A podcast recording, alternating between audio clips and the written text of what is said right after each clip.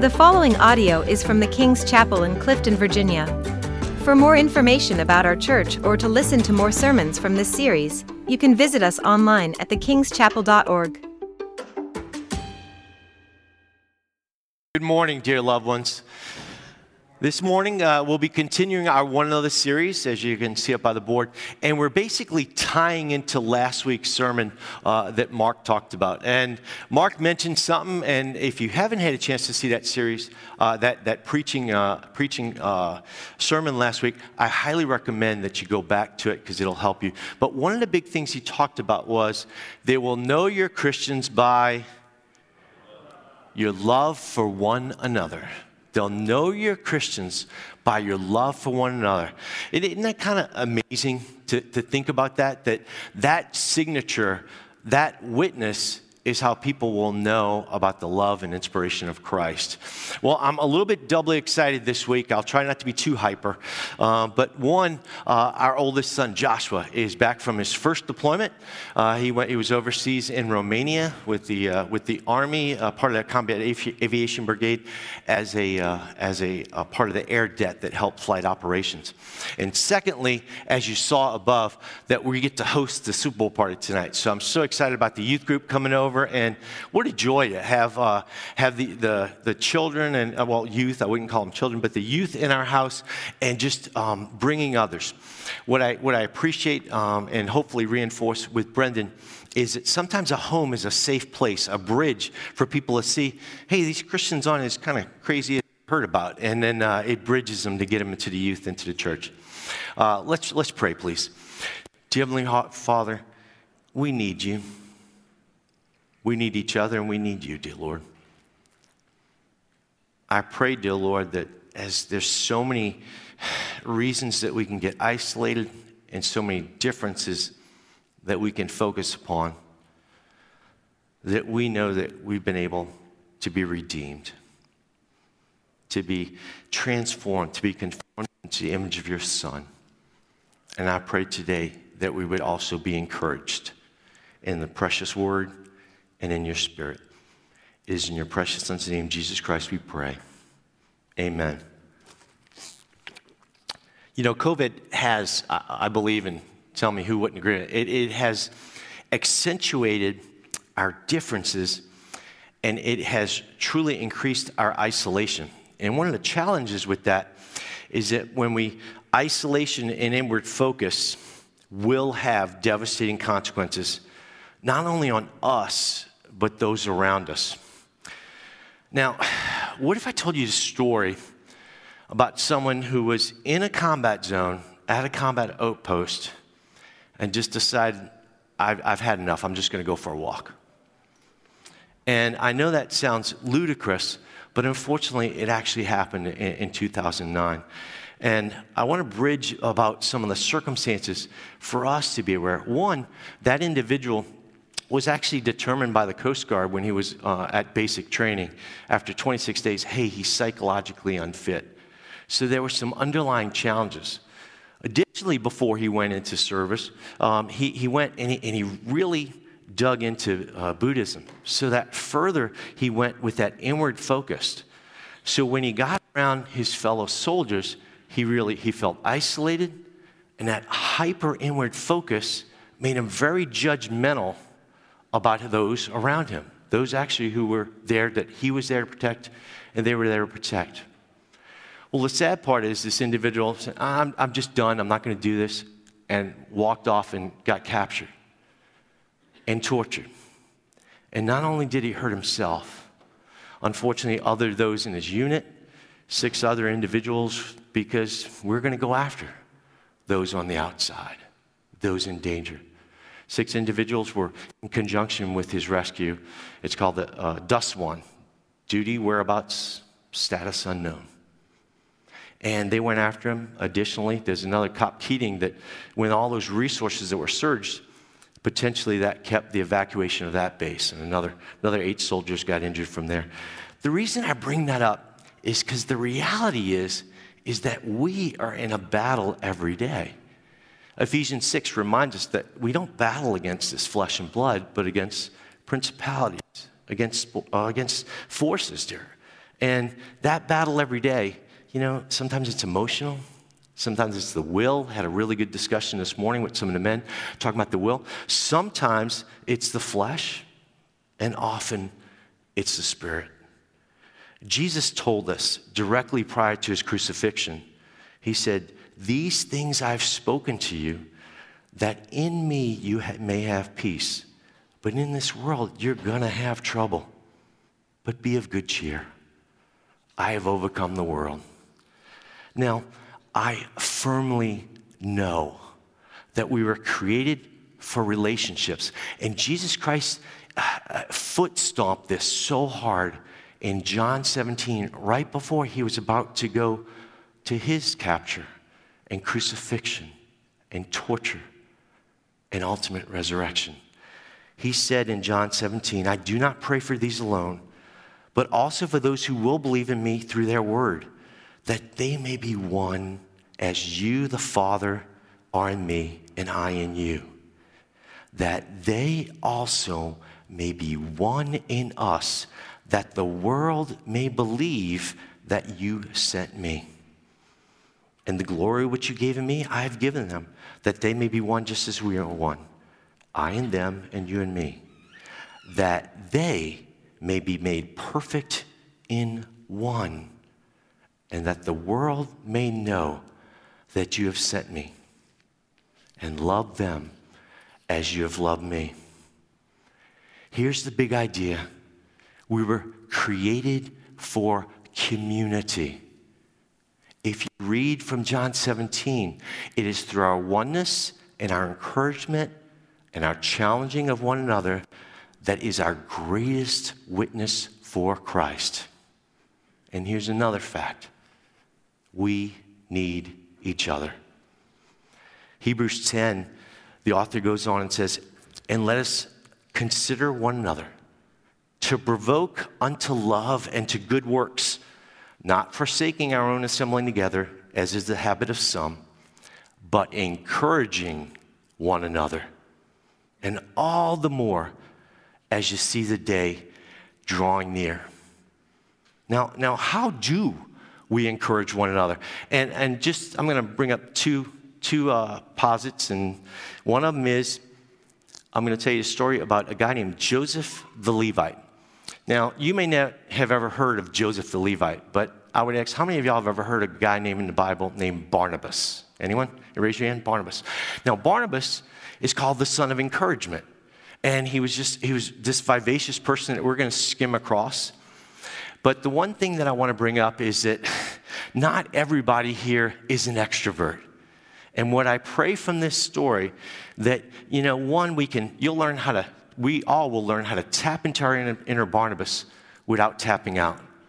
And I'll tell you that because sometimes it's an effort for those to be around other people. It's hard.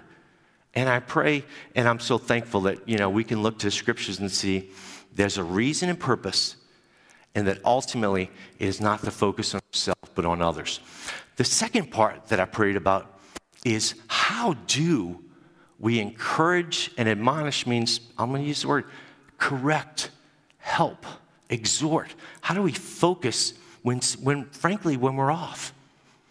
And I look back at what Jesus did when he was talking to the woman at the well. He said, God is spirit, and those and we who worship him must worship him in spirit and in truth. In spirit is the amazing thing because when we walk in the spirit, we will not just think of ourselves, but we'll almost automatically, as we look to the Father, as we walk in the Holy Spirit, that we'll automatically start to look to others in love. We start to prefer one another and care for one another and bear one another's burdens. And the second part of that, as we worship Him in spirit, as we love one another, is truth. There's this crazy wrongness, and maybe you've heard it, where someone will say, Well, I know that's a Christian truth, but is, is it a real truth? or hey, this is the truth, this is a Christian truth, this is world. There is no Christian truth or world truth. There's only truth. Think of Pontius Pilate when he's looking at Jesus and he asks this ruler, this all powerful individual over life and death, looks at our Savior and says, What is truth? And from there, we see the Son of God remind him that I am the way and the truth and life. No one comes to the Father but through me. We're going to dive into that a little bit more deeply. As before we jump in, I'd like to um, ask one who remember who knows the four B's. Who remembers the four B's from any any, any hands? Now, more importantly, thank you, John. More importantly, who's been practicing the four B's? But I bring up the four B's before we jump in on Barnabas because the four B's help me every day because it reminds me one, be in prayer. And you know, being in prayer gets my eyes kind of off myself and my circumstances upward and help me, helps me focus a little bit on God and not these temporary challenges. The second part, being the Word, being in the Word helps me, saves me from myself a lot because it gives me that solid footing instead of the feelings that can become overwhelming. And that solid footing keeps me slipping from hopefully nobody was slipping on the ice this morning. And then be in fellowship. You know, I'll tell you, our adversary likes to isolate. It's how I, it's how wolves will get the, the sheep, the calf, the prey away from others to then gang up and destroy. And that be in fellowship is so critical. That last part is be accountable to your corner man and corner woman. And I'll tell you, it is so life giving to have someone that you can share your troubles with. It's not a judgment, it's a lift upment. And uh, I'm really I'm thankful for uh, a lot of the corner men as I look around this room. Now, Barnabas he examples how we can, remember, we're going to try to tap into our inner Barnabas without tapping out, how we can, and I'll use this, see others transformationally. Now, the greatest miracle is not necessarily if someone came in and, and saved of cancer. Because guess what? You, you come in, and I know that we've had this, but guess what? If I'm saved of that cancer, and then I live another 20 years, and then I spend eternity separated from my loving Heavenly Father? See, the greatest miracle is that we can be reunited with a perfect Heavenly Father who loves us so much that He sent His Son in the flesh, in our weakness, to be able to reunify us, to bring us back together. That is the power we were separated by our self centered and selfish lifestyles. But the God of the universe came and met us in fragile flesh, tempted in every way. He even accepted crucifixion for our freedom. Now, the greatest miracle is that we can change, and I use this analogy because I need analogies. We can change from a creepy crawly, and you'll see where I'm going this, that when we come into the cocoon in Christ and we die to self, we can emerge as that winged butterfly who'll be able to take flight. Now, Saul met the risen Savior on the road to Damascus. He fell at his feet. He was a murderer, but he was redeemed. But there was a problem. See, he tried to join the disciples, but they were afraid of him. They were not believing that he was really a disciple, but Barnabas took him and brought him to the apostles.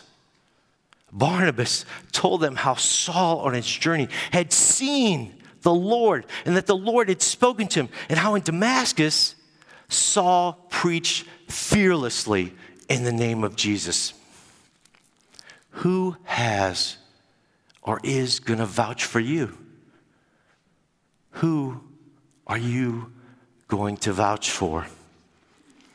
You see, we need each other. Proverbs mentions that steel sharpens steel, and you know what the problem with sharpening steel? It's a lot of friction. There's a lot of sparks generated, there's heat, there's challenges. But friction is useful. In Ephesians, we're reminded let no unwholesome talk come out of our mouths, but only what is helpful for the building up the one in need and bringing grace to those who listen. We have a great power to change lives. You may never know how desperate and hurting someone may be. I have a friend from the gym who's, who's coming out this morning. He's a former SF guy, he's a leader, retired. And here's the neat thing for some reason, we can spot each other a mile away.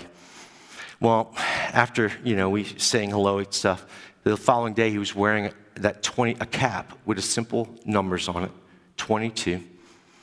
I've mentioned to you before that we're losing approximately 22, both active and former soldiers, sailors, airmen, marine, and Coast Guard members a day to suicide. Our strengths can sometimes be our worst vulnerability. You know, this rugged individualism. Hey, I've made it through combat. I'm a Christian. I don't really need others. I can do this on my own. You know, we need each other. Because sometimes you can't get out of the pit. We need each other. In John 10:10, 10, 10, Jesus reminds us that we do have an adversary out there. He's coming to steal and kill and destroy. But Jesus reminds us even more. He doesn't leave us hanging, but I have come so that you might have life and that abundantly. See, transformation, that changing, that ripped out heart of stone with heart of flesh continues.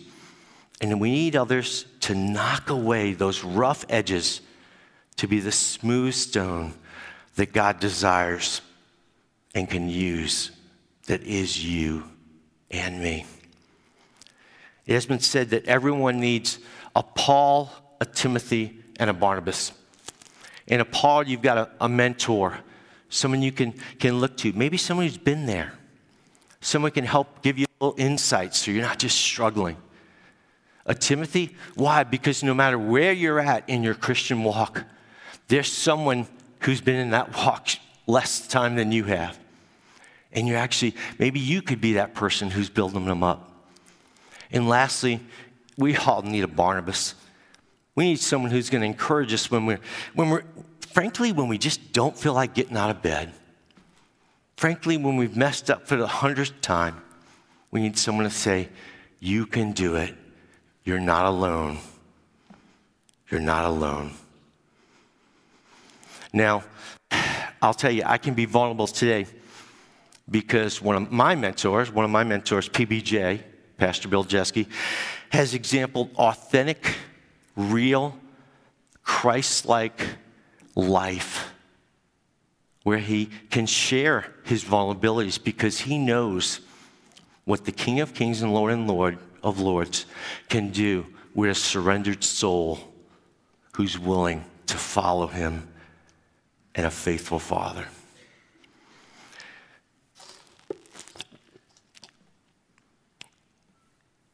I can so vividly recall my wife coming to me saying, Brian, I know you're trying so hard, but you need help. Now, I want to describe a little bit. You know, post traumatic stress is not a disorder. I've shared that with y'all. It's a natural reaction to tough things. And sometimes we can kind of get in our own loop. And in addition to post traumatic stress and a little bit of TBI and long COVID, all this stuff, I, my thinking was just off. And I constantly felt overwhelmed. Well, I went to professionals, and there was this amazing psychiatrist who challenged and said, What is the underlying beliefs that are causing such responses? And this is the most amazing thing that I've heard from a quote, secular psychologist. And is that truth? Is that belief true. Now, the Bible tells us something interesting. So she's sharing all this stuff, and I'm, I'm hitting scriptures back. You know what? That's exactly like, you know, the Bible says, as a man thinks, so he is. And you know, oh, later, well, you, oh, wow. So you, I'm supposed to look at this antecedent belief and line up, okay, what are some things that says that might be true? What are some evidence that says it might not be true? And going back to what you think it says is true, is that correct? Looking upon it. Or is there another, another, uh, another uh, way that you might be able to look at that? Because that might not be true. And then finally, stacking up the evidence, what is the true behind it?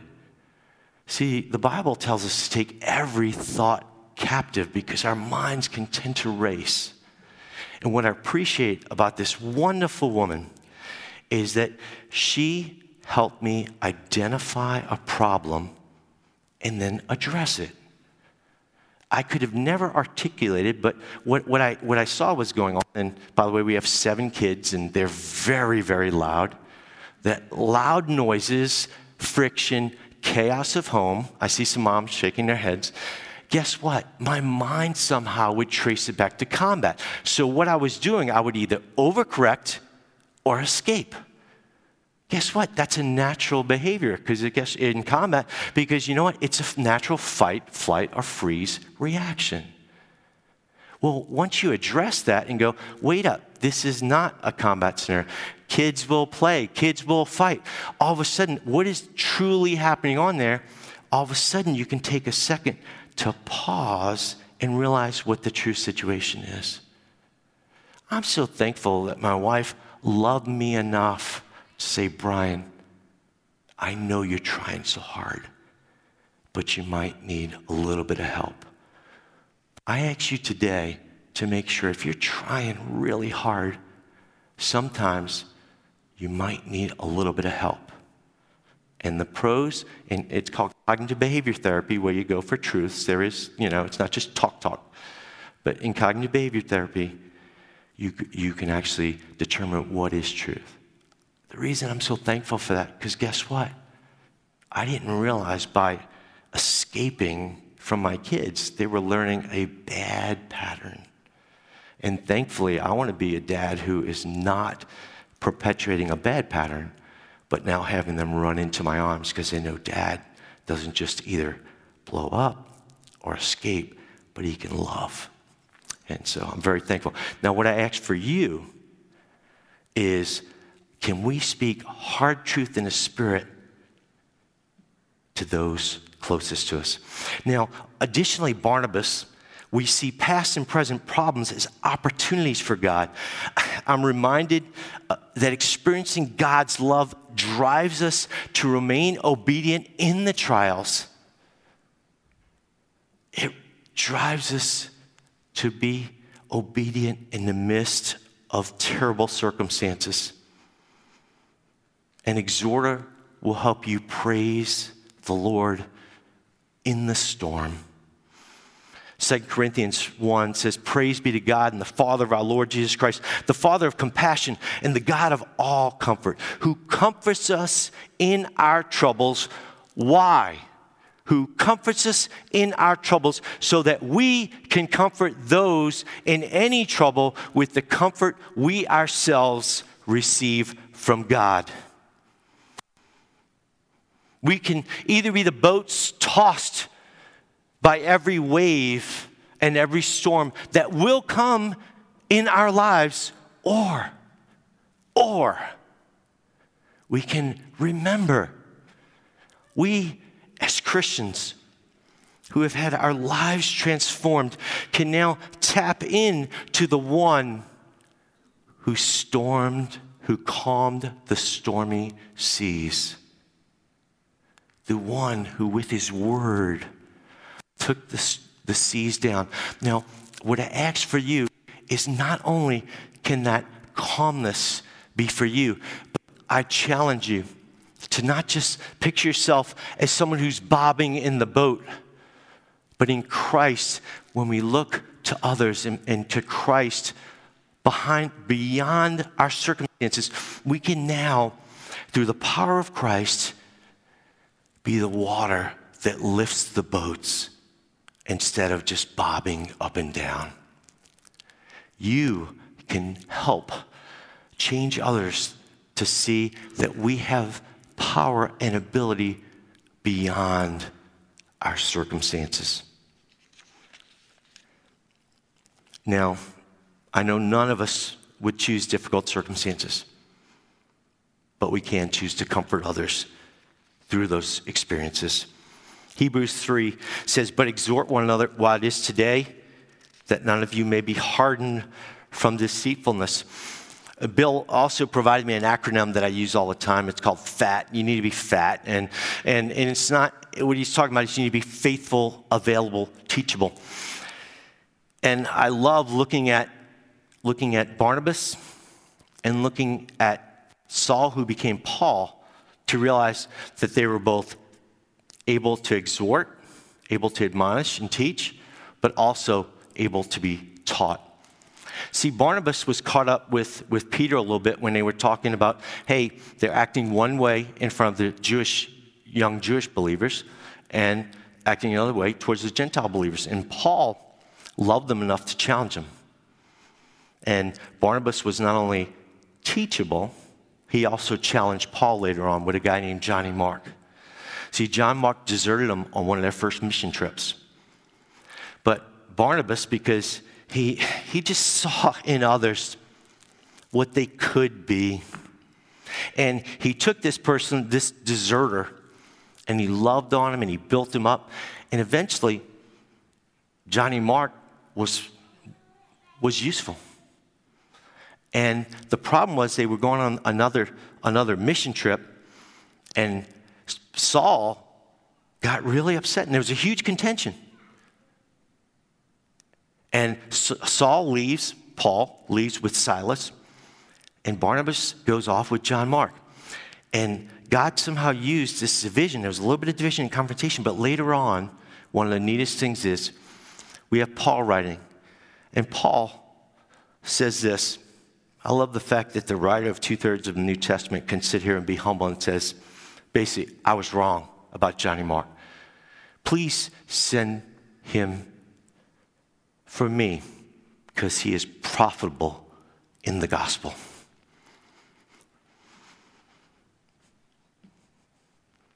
I pray as Barnabas that we see others and are generous with our time, our talent, and our treasures. You can read up there, Barnabas was one of the first to, to simply pour out and, and, and give over, uh, sell land and give over to, to the young fledgling church. He later on, although he was doing well, and, and the Christians, when he heard about a famine that was in Jerusalem, he sent money. He was part of the group that sent money to them. Now, I'm reminded of Miss Molly Woodell. And Miss Molly Woodell, when we're, you know, this is 25, over almost 25 years ago, was such a behind the scenes woman of God and had an impact in my life because some idiot decided he had a plan that he would ride his bike uh, through Alexandria, through DC to, to, to Maryland to go to seminary. And the second day I was doing this, I didn't say it was a smart plan, it was a plan though. And the second day I was doing this, I got run over, you know, in the middle, middle of the city. And that night, Miss Molly Waddell said, My son in law's coming over, and you, you have a car. And, I, and there was nothing. It. She just provided a car and what I appreciate is that she just saw a need and just filled it. And her example has meant so much and has really hit me for, for years. It's 25 years now. We happened to give a car to another young couple that basically needed it. And what's awesome is that example kept, keeps building that this couple that we gave it to, when another couple desperately needed a car, guess what? They gave a car to that person. And I'm just so grateful to see that when, when we work out there, it's not, does not come back void. Her example and, and, and just generosity to this fledgling church was humbling. And, and I really use that term humbling. Her rewards are in heaven. You know, you'll never see an offering plate passed in this church, and you rarely hear any fiscal discussions. but I can faithfully report that every dollar of tithes and offerings is prayerfully and wisely spent to provide for these facilities, the ministries, and the staff that sacrifice and serve us faithfully, furthering the gospel. I pray you'd be encouraged to see others and be generous with your time and your talent and your treasures. Just as God has been so faithful to us in all seasons. So, what's the big idea? We were created for community. We need each other. It is how people will know that we are Christians. In John 17, it says it's how they will see God walking, working through our lives. We need each other. Period. I pray that you will pray about opportunities of how to tie into greater community. And greater community is how do you tie into a small group? And I, I want to thank you for everyone who filled out uh, some of the forms last week. Some of the suggestions were very helpful. Uh, in the back, we have more forms. If, forms. if you did not get a chance to fill those out, please, I would ask you to think about maybe starting a small group. It could be either a niche or it could be a location. Uh, I, I, pray, think about it. It could be focus, maybe you want to focus just on men. Maybe you want to focus on, on, on young adults. Maybe you want to focus on not so young adults. Just, just maybe there's a niche that you maybe feel God calling. Maybe you don't want to necessarily start one, but maybe you could host one. Maybe you have the gift of hosting.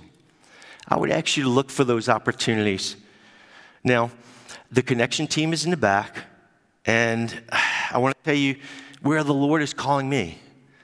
The Lord's been calling me to help the small groups and to basically be a belly button and eventually, I'll tell you, I'm basically to coach, if that makes sense, to help out and coach. Eventually, I see myself raising up some other individuals who can help, who can help coach, and I can help direct them as we go, as we grow even, you know, grow even more impactful at that very small group level. And the reason why be, is because what I share all the time, what I pray those individuals who, in the time of our talking, most likely we've lost another soldier, sailor, or Marine. I pray that you would know this that despite your circumstance, despite the season, the challenge you may be facing, you are never alone. You have such value to both the God of the universe and to us. We need you. Let us pray. Therefore, as the elect of God, holy and beloved, put on tender mercies, kindness, humility, meekness, long suffering, bearing with one another, forgiving one another. If anyone has a complaint against another, even as Christ forgave you, so you must do. Above all these things, put on love, which is the bond of perfection, and let the peace of God rule in your hearts, to which you are called unto one body. And be thankful. Let the word of Christ dwell in you richly in all wisdom, teaching and admonishing one another in, in psalms and hymns and spiritual songs, singing with grace in your hearts to the Lord and whatever you, whatever we do in word or deed, do all in the name of the Lord Jesus, giving thanks to God the Father through him. Dear Heavenly Father, I pray that we would know that you have done all so that we can be called your sons and daughters. Dear God, I pray that just a little bit more an awareness that we were created for community. Dear Lord, I pray that we would be reminded that we need one another. And dear God, in your spirit, I ask that you would challenge us all to figure out where we're called to encourage, to build up, to love, and to, if necessary, to challenge one another in the spirit and truth that is your Son, Jesus Christ. Amen.